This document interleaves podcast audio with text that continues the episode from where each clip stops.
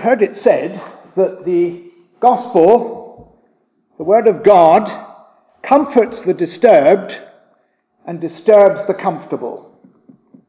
It has a kind of dual function or dual purpose, both to comfort and to challenge and disturb. And I think that's true.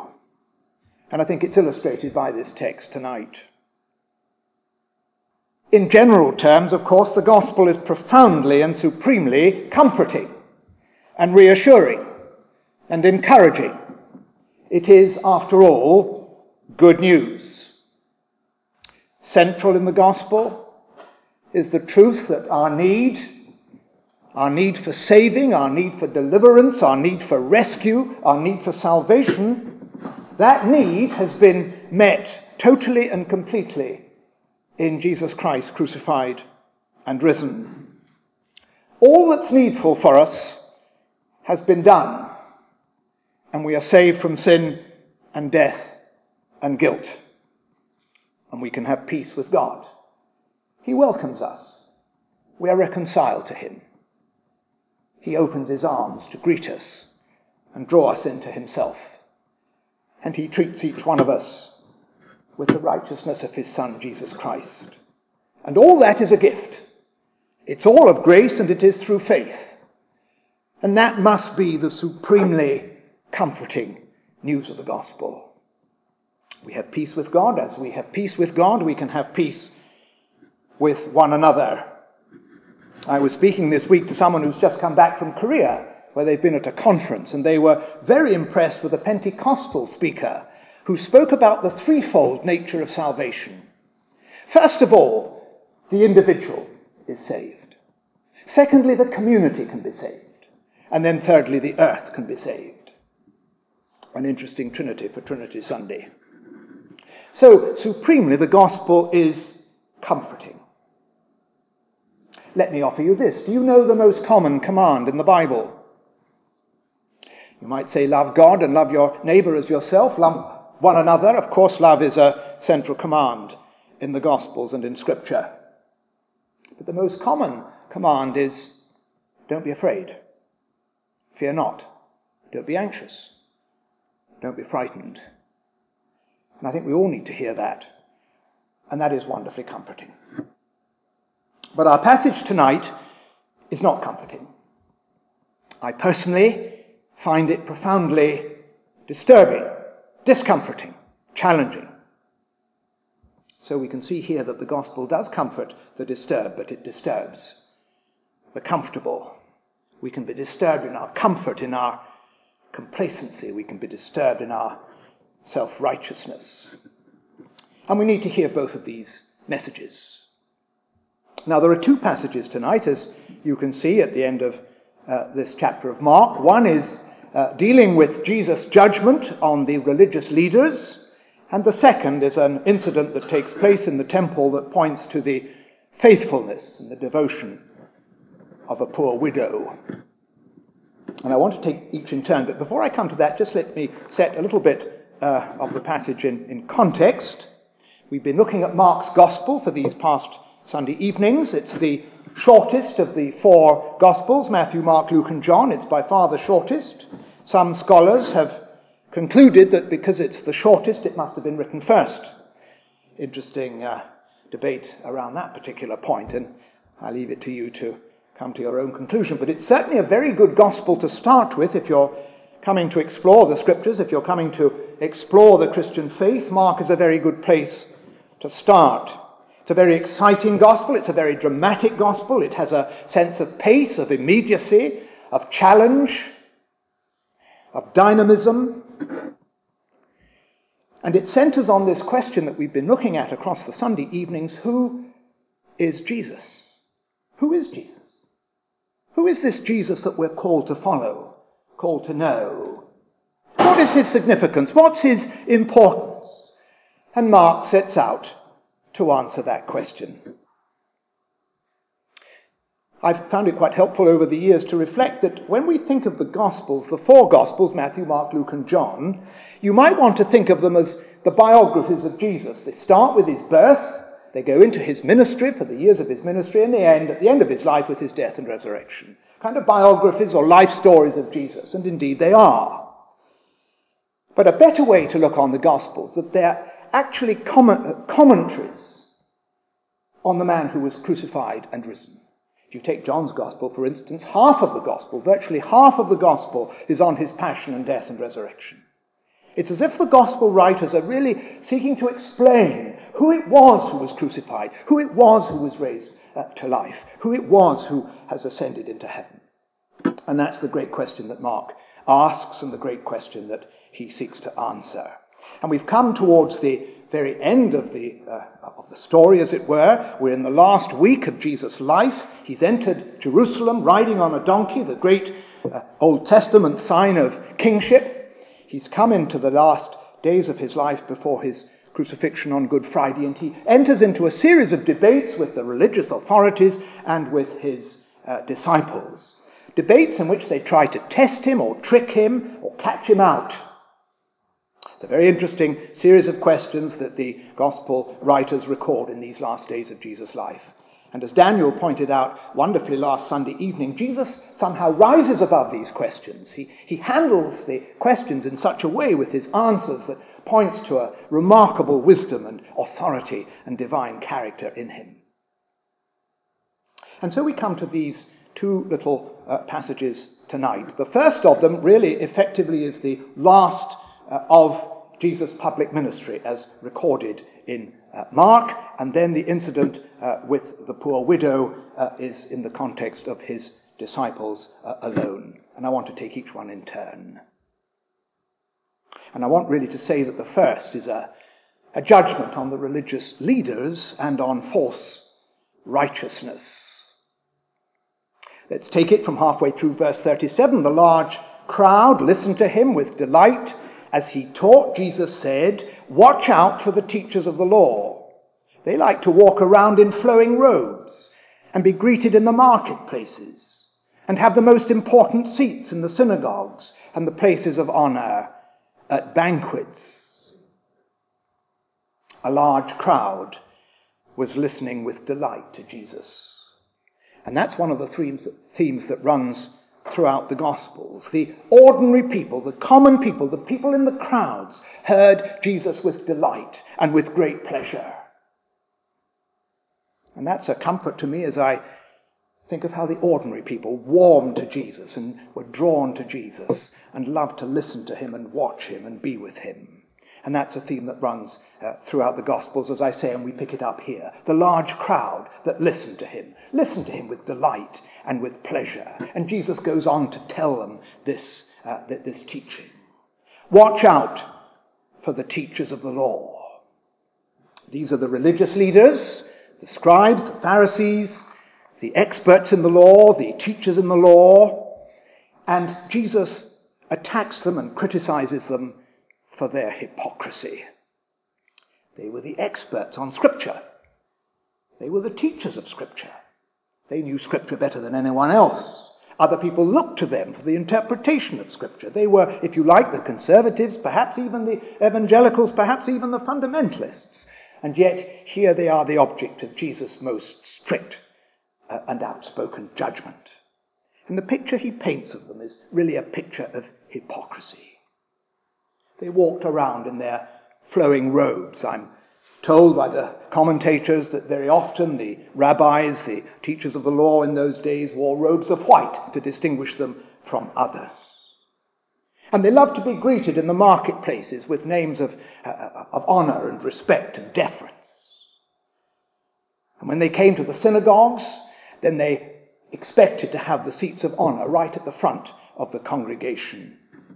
I remember visiting a synagogue in Edinburgh some years ago uh, one visit that I've made to a synagogue, and it was very interesting, and it follows very much the pattern of the synagogues across the centuries indeed. In the center, you have a, a table effectively with the uh, scrolls and the books on it, uh, the books of the law, the first five books of the Bible. And in front, there are a number of seats. And if um, there are honored people in the congregation, they are invited to come out and sit in these honored seats before the congregation and uh, just by the sacred texts.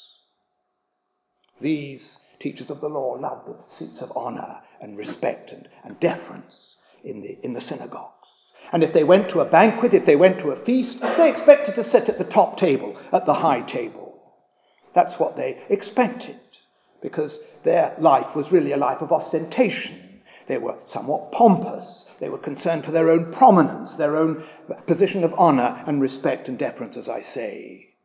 And more than that, they clearly exploited those who were supporting them financially. Verse 40 they devour widows' uh, houses and for a show make lengthy prayers. Not a very attractive pic- uh, picture. It's outward show, it's pretense, it's hypocrisy, it's a concern for prominence, it's a concern to win honor and deference and respect. And such men, says Jesus, will be punished most severely. I find it very disturbing and very challenging as someone who spent a, a lot of my life in uh, Christian leadership. What does this say about the leaders?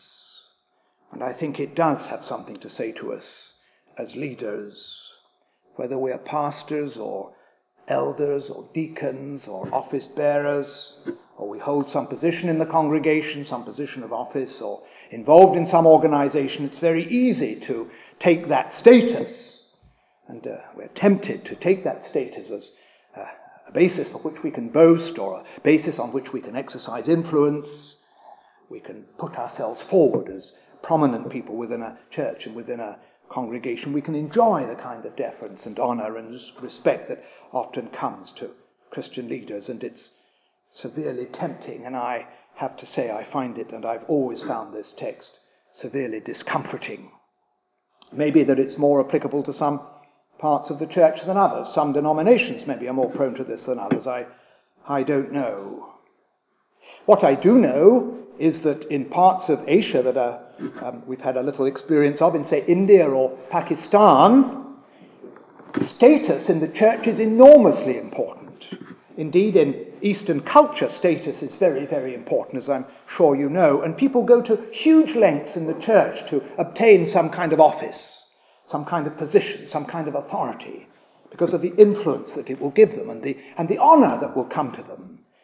I'm not sure we're quite as sensitive to that in the West, but it's certainly very marked in the East.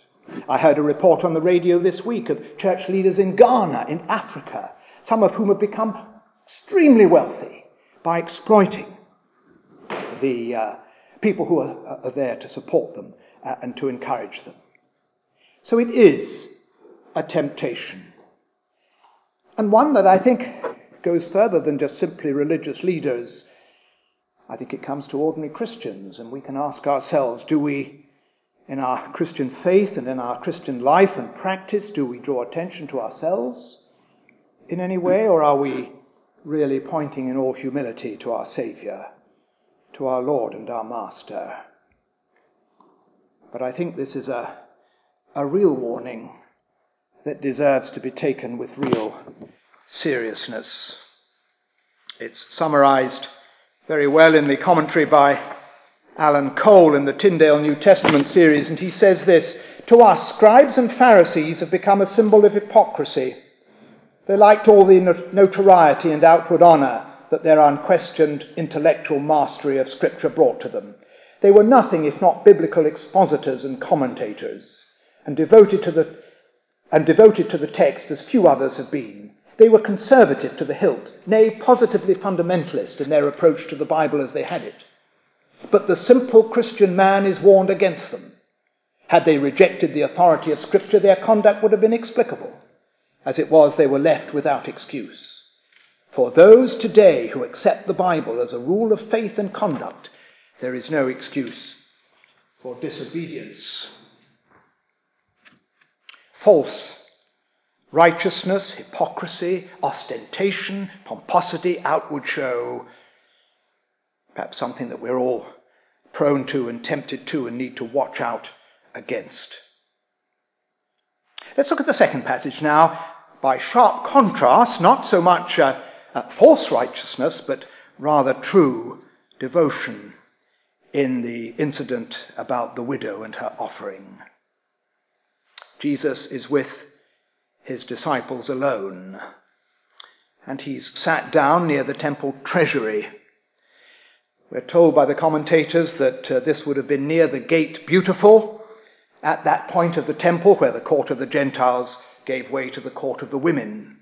And by the gate there were 13 trumpets, 13 large containers with kind of wide mouths into which uh, the worshippers would place their offerings as they came into the temple. And these 13 trumpets were gathered together at the gate.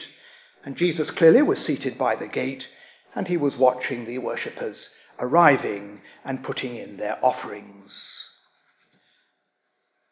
Jesus sat down opposite the place where the offerings were put in and watched the crowd putting their money into the temple treasury. Many rich people threw in large amounts. I don't know that Jesus uh, does anything other than approve of this. Uh, clearly, the temple needed money, the church needs money. If the Irving project goes ahead, it will need money, it will need the generosity of wealthy people. There's nothing wrong with people putting in generously of their wealth. That's not the point that has caught Jesus' attention here. But a widow, verse 42, a poor widow came and put in two very small copper coins, worth only a fraction of a penny. Clearly, there was something about this, perhaps unexpected, perhaps surprising, that caught Jesus' attention. And he calls his disciples over to them. And he points out what has happened. It's a kind of acted parable. You know the parables that Jesus uh, tells, but there are in Scripture a number of acted parables, incidents that take place that bring their own message. And this is surely one of them. It's a, a wonderful parable. And Jesus calls his disciples over and points, points out the significance of it to them. Calling his disciples to him, Jesus said, I tell you the truth. This poor widow has put into the treasury more than all the others. They all gave out of their wealth, but she, out of her poverty, put in everything, all that she had to live on. And down the ages, this has been a great example of giving. The words from the authorized uh, translation, the widow's mite, has passed into our culture and into our language. A model of devotion and again, I am profoundly disturbed by this. I feel hugely challenged by this. Not just in the way I spend my money, but in the priorities that I have. It's a very disturbing passage. They all gave out of their wealth, but she, out of her poverty, put in everything, all she had to live on. Now, you might not agree with me here, but I don't think this is actually teaching about economics. We can push very hard on this. We can say if she gave away everything, then she'd have to depend on others. But I don't think that's the point that Jesus is making. I think the point that he is making is this that this is an example of total commitment. Nothing is withheld, there are no conditions. It's a complete faithfulness and complete devotion, a true righteousness on the part of this extremely poor widow. Jesus sees two things. He sees two very little coins, very small coins, the smallest denomination, a fraction of a penny. That tells him that this is a very poor woman, a very poor widow. And she puts both in. She might have kept back one, but she puts both in. The commitment is absolutely total. And he's so taken with this and so struck with this that he calls his disciples over to point out to them what this poor widow has done.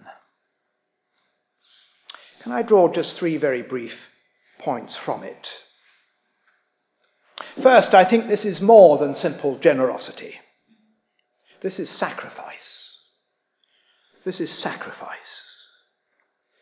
And we might ask ourselves when we give, do we give generously or do we give sacrificially? And that's a very uncomfortable thought.